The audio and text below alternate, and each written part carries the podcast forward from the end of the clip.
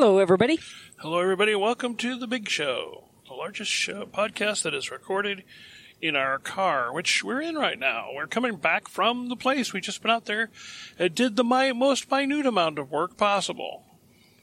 And visited my trees. And visited our trees. Ah, yes, the trees, the trees, the trees. So it's gonna talk, we're going to talk about trees because in the spring, when the kings go off to war... That's an old quote. Actually, before the kings would go off to war. Because it's not quite spring yet, but... Spice's thought turns to her trees. What are we going to do? Are we going to what are we going to put in this year? What what are our trees that we put in last year? What do they look like? Is everybody going to survive the winter? If not, what are we going to do? We're going to replant.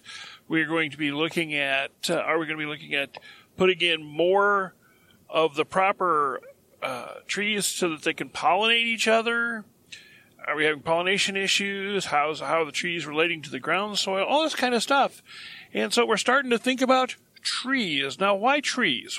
Why, why do we focus so much on trees?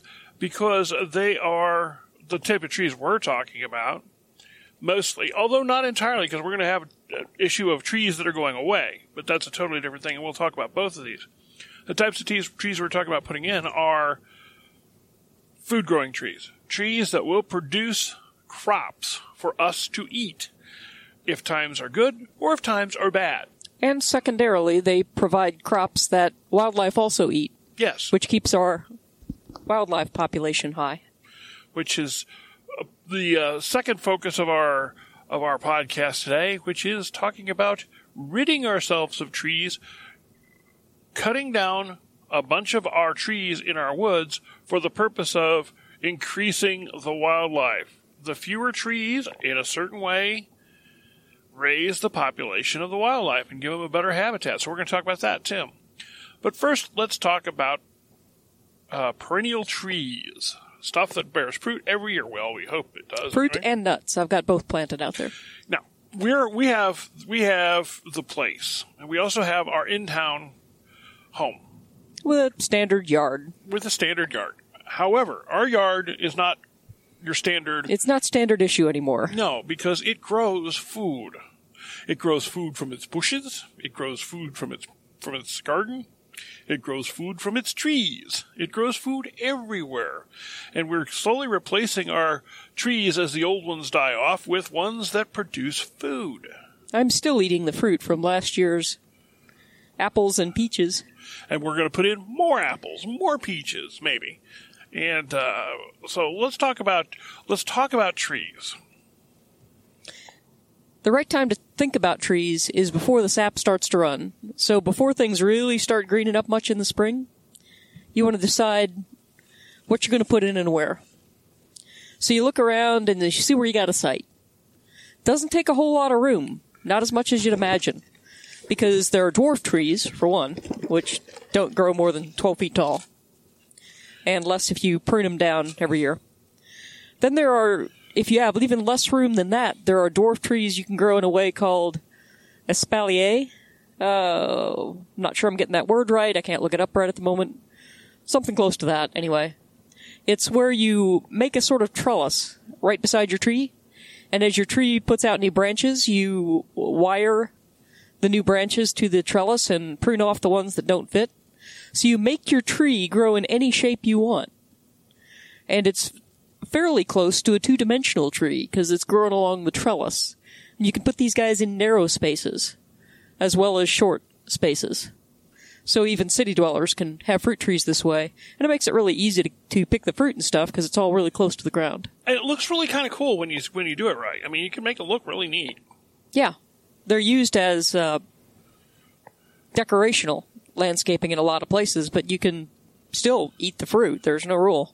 See, this is the thing that a lot of people miss out on is the fact that, you know, I can't I can't grow this kind of trees because I'm in a I'm in a housing development that doesn't allow it, or I've got a uh, homeowners association that, that won't let me do it.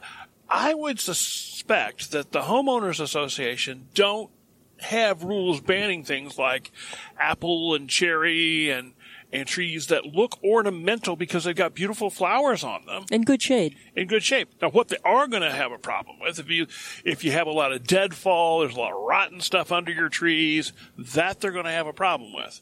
So you'll need to control that. But as far as makes you, great compost, so many plants that are out there that are beautiful that you can plant in a way such as you would plant an ornamental, but it still grows fruit. And so it you, is an ornamental. And it is, it's not only food, it's very good, very cheap, easily made organic food. And peach trees, for example, are just beautiful trees.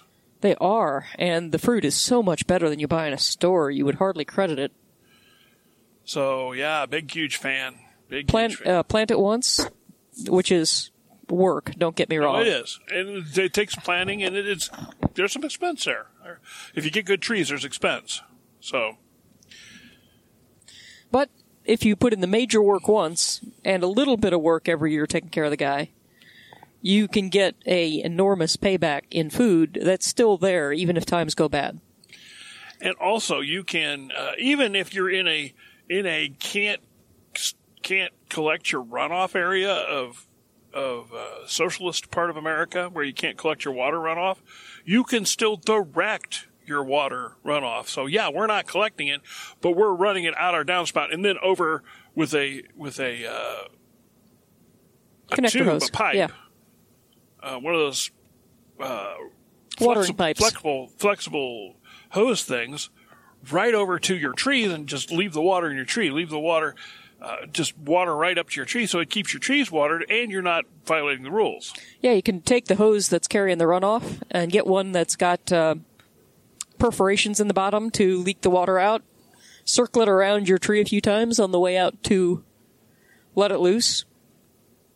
Works perfectly well. We do that with our downspouts as well as directing some stuff to our rain barrels. Okay, we're, I got to pause here just for a sec. We're back. You didn't even know where we went. I'm a photographer, and I'm, I'm working on a on a project. Your way? Clear. Okay. Uh, I'm working on a project, and uh, so I'm working on it. And so uh, saw a target, stop, shot the target. Yeah, exactly. So, anyway, pressing on. Trees. Fruit trees. The time to think about putting them in the ground is before the sap starts to run. So mid-March is when I put a lot of mine in. So we talked about looking around. You can put the dwarf trees. You can do the espalier thing.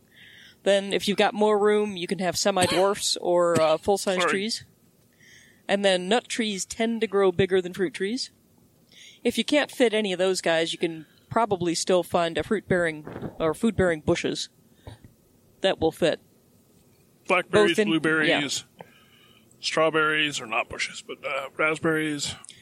Both in the spaces you've got available and for decorative purposes. You can use them both ways. And as long as you clean up after them, doubt anybody will care. Right. Now, we're, like I said, we're huge fans of perennials. And by perennials, we mean stuff that comes up every year without having to mess with it. And probably, you know, to me, a perennial, the more perennial stuff you can do, plant once, grow many, the more food you get for the amount of effort you put in. And it's just great. Now, some of the stuff we, we grow in the garden, of course, aren't perennials.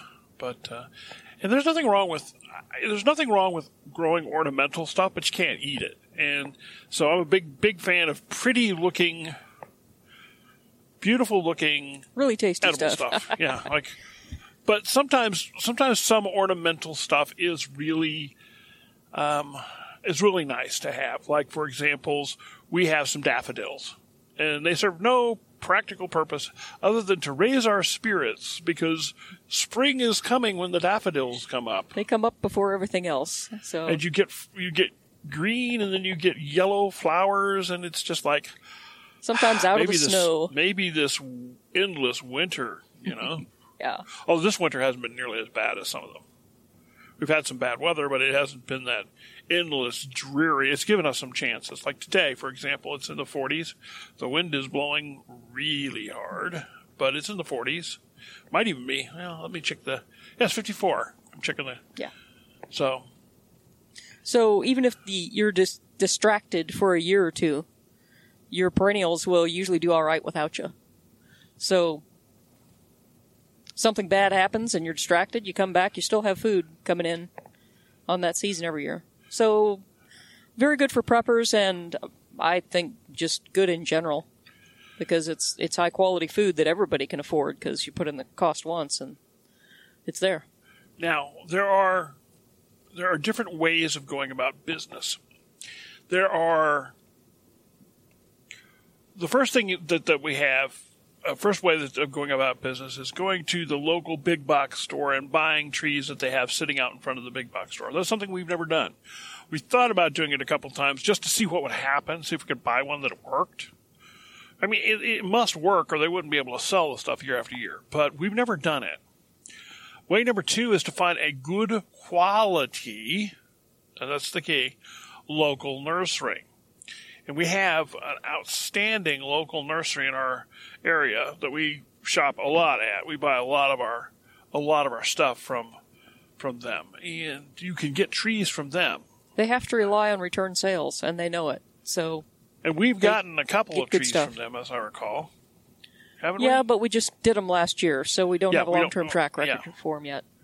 And uh, but they sell some of the national brands. They just bring them in and sell them, resell them.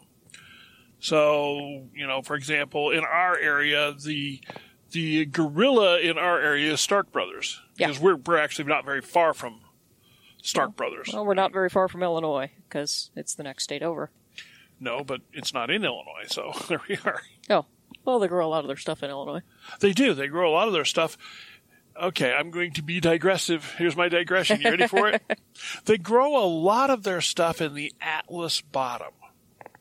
In the Atlas Bottom. Okay. Which, I know what an Atlas Bottom is. Doesn't yes. everybody? Doesn't everybody know where the Atlas Bottom is? Stark Brothers has a large tree farm in the Atlas Bottom. It's between Louisiana, Missouri, and Atlas, Illinois. Now, Atlas, Illinois used to be a really, really big thing. The happening bird. The ha- it was a happening place. Atlas, Illinois, and then Rocheport, Illinois, which is just right up the, right up the, uh, the highway now. But it used to be right up the river because the river went through.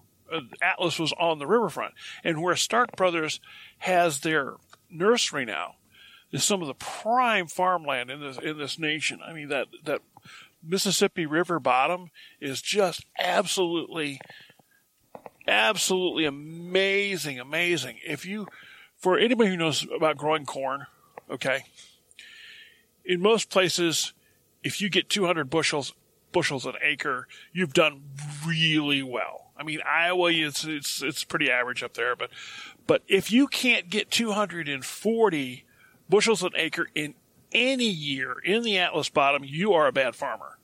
That's the kind of land it is. And, you know, pushing three hundred corn. There's a beautiful bald, bald eagle, eagle over there. Right over. And he's fishing. He's lake. fishing. He's frustrated because it's yeah. very little open water yet. Yeah, the ice is there. Beautiful bird, though. This North Missouri is covered with bald eagles, in case you haven't figured that out, so. They're beautiful, beautiful birds to watch. Anyway, so that's the Atlas Bottom.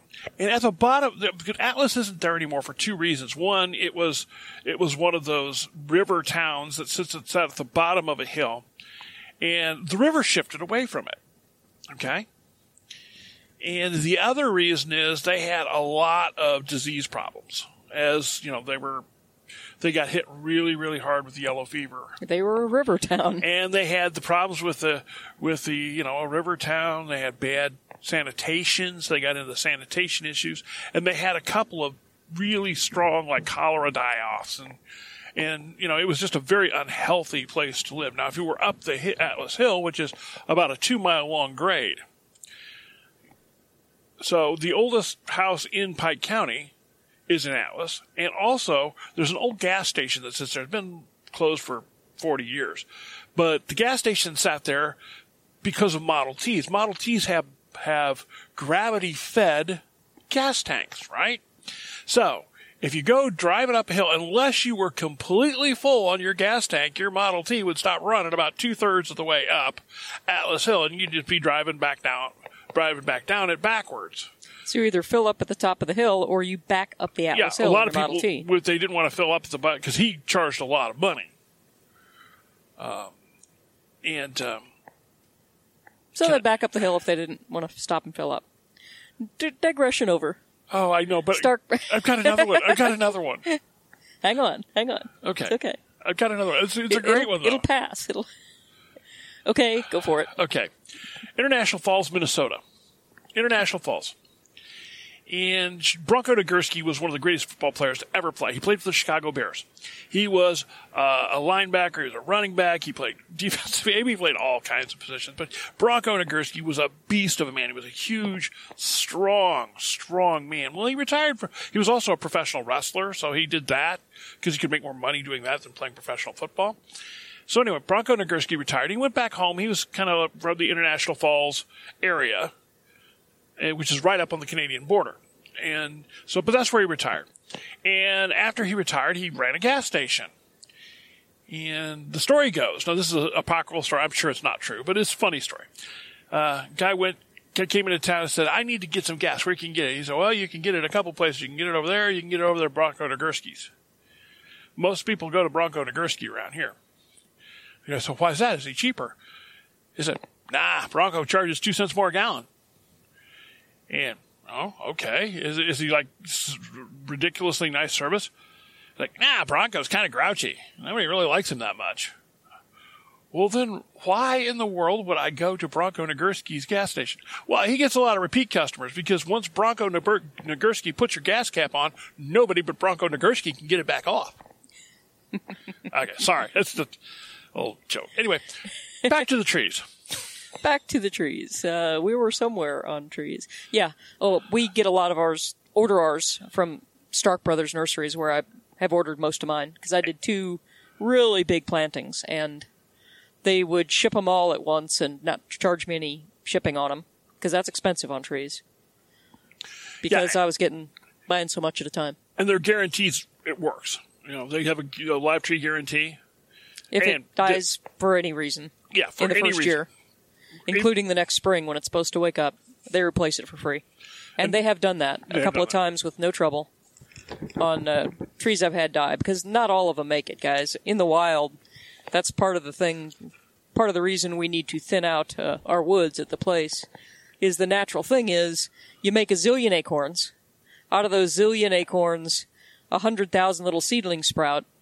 And out of those hundred thousand seedlings, you need about ten adult mature trees to uh, keep the forest going the way the forest is going to go. So most of them are going to die, and most of them need to die to make the forest a healthy place. So that's the way it is with trees. Some trees die. Uh, had pretty good, more than fifty percent success rate, well over fifty percent success rate. So doing pretty good. So you think about your site, how much room you got. You think about, make sure it's someplace that's going to get At, at least several hours of full sun a day, because most of the fruit and nut trees want that.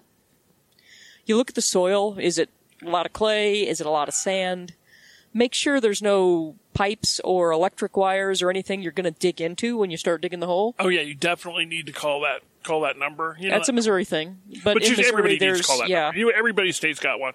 Find out the, the digging number before you dig. one eight hundred D I G RIGHT, R I T E, is the number in Missouri. It's not such a critical thing for us out where we are, because there's never been electrical services there ever, or any kind of service. At the place. At the place. There's just never been anything there. Yeah, I, I didn't but call along at the, the road, place. Yes.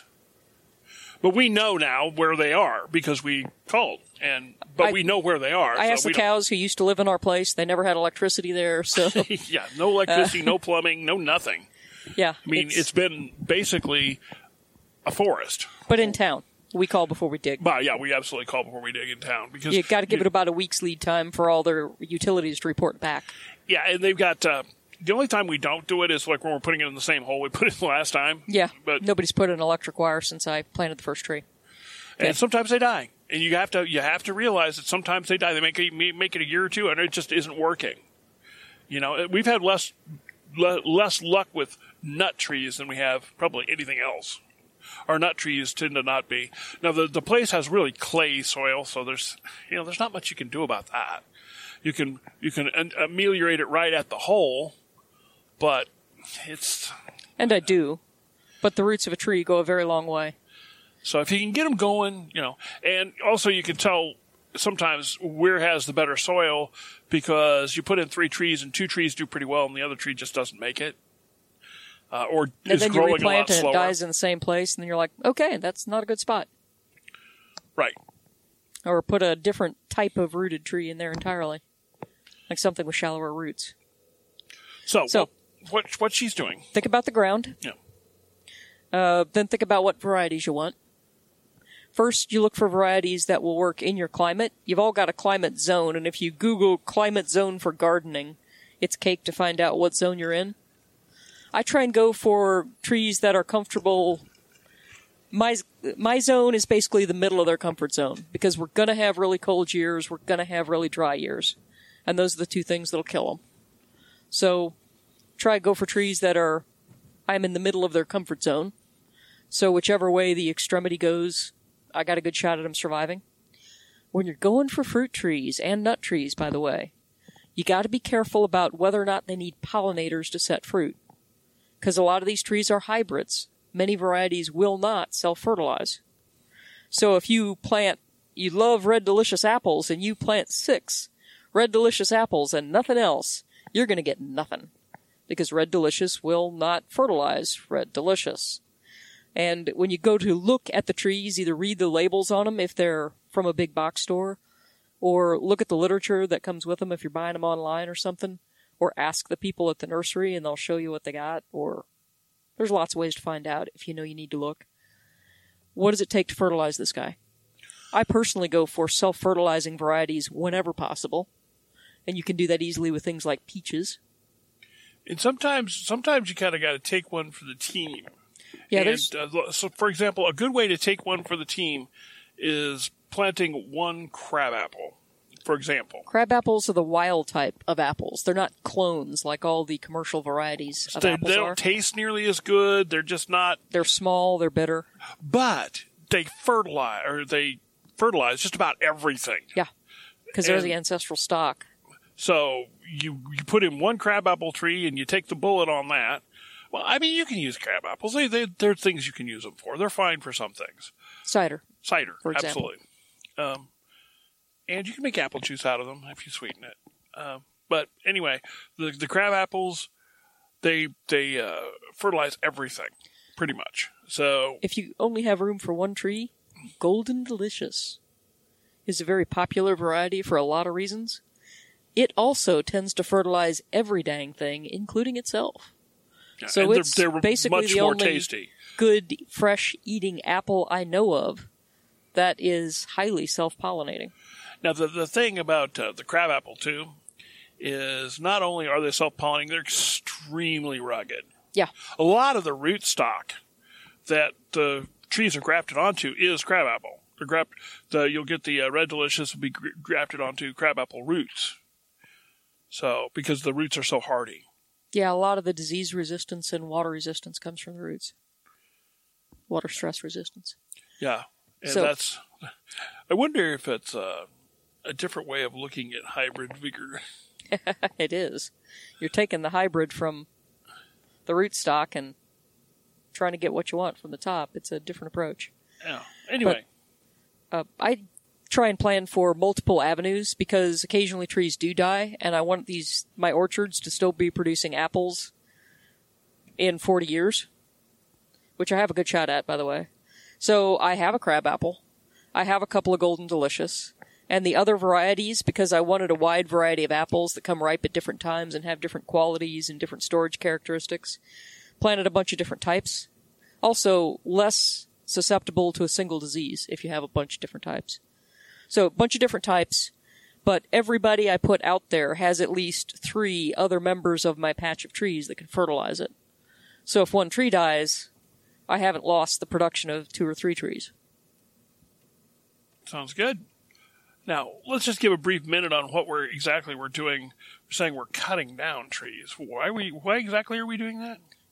Uh, sometime before we came on the scene, uh, probably seventy years before we came on the scene, at least fifty, somebody went out there and clear-cut the place and harvested the wood and dug a couple of test strips to see if they could easily get coal out of the ground because it's not hard in the county we're in. And so, they came up with blank blank on the whole, the coal. Yeah, no coal, but they did uh, take all the mature oak hickory forest, and they just clear-cut and went on, as was the style back then. So the acorns and hickories that had been on the ground when the clear-cutting happened, they sprouted up into the one hundred thousand, you know, I don't know, however many per acre. Lots. Lots and lots of tiny little seedlings per acre. And since then, every year, there's a large number of trees dying off as the remainders get bigger and stronger and outcompete them for the available resources.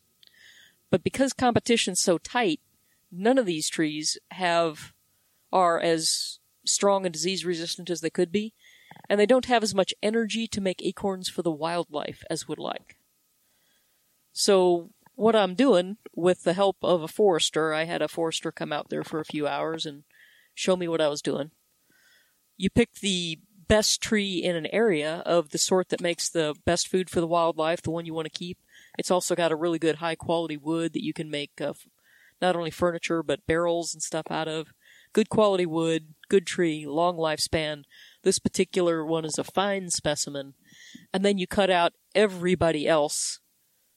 Uh, the basic rule is if it's a seven-inch diameter tree, seven times two is fourteen.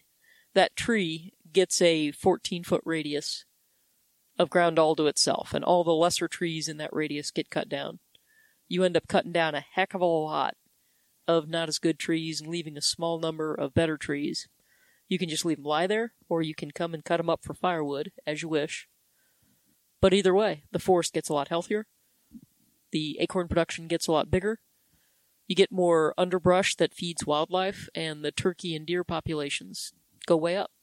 And if you leave the woods there to um, to rot, it will rot, and that will feed the soil.